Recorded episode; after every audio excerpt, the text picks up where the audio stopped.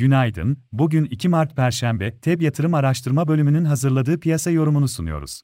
Almanya'nın dün açıklanan tüketici fiyatları enflasyonunun Şubat ayında beklentinin üstünde gelmesi küresel piyasalarda yukarı hareketleri sınırladı. Çin'den gelen verilerin endeksler üzerinde olumlu etkileri kısa sürdü. Fed ve Avrupa Merkez Bankası tarafındaki şahin beklentiler. Amerika tahvil faizlerinde süren yükseliş eğilimi hisse piyasalarında satışlara neden oldu. S&P endeksi eksi %0.47, Nasdaq endeksi eksi %0.66 değer kaybetti. Avrupa borsalarında eksi %0.5. Dolayında değer kayıpları yaşandı.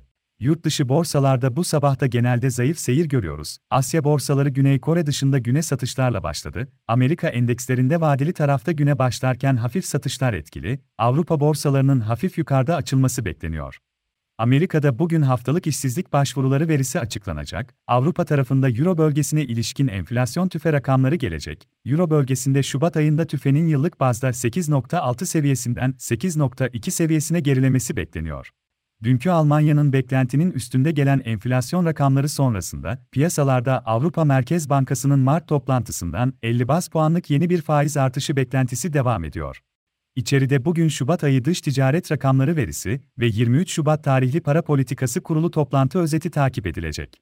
Borsa İstanbul'da ise son iki haftadır etkili olan yukarı eğilimin sürdüğünü görüyoruz. Salı günü kısa vade için kritik seviyelerden biri olarak izlediğimiz 50 günlük hareketli ortalama 5200 seviyesinin üzerine dönen BIST endeksinde, dün de bu ortalama seviyesinin üzerinde hareket devam etti. Endeks günü 1.63 yükselişle 5322 seviyesinde tamamladı. Endekste kısa vadeli yükselen hareket içinde bugün ilk direnç olarak 5450 seviyesine bakılabilir. Diğer önemli dirençler olarak 5600 ve 5710 seviyeleri ön plana çıkmakta. İlk önemli destek olarak ise 5200 seviyeleri takip edilebilir.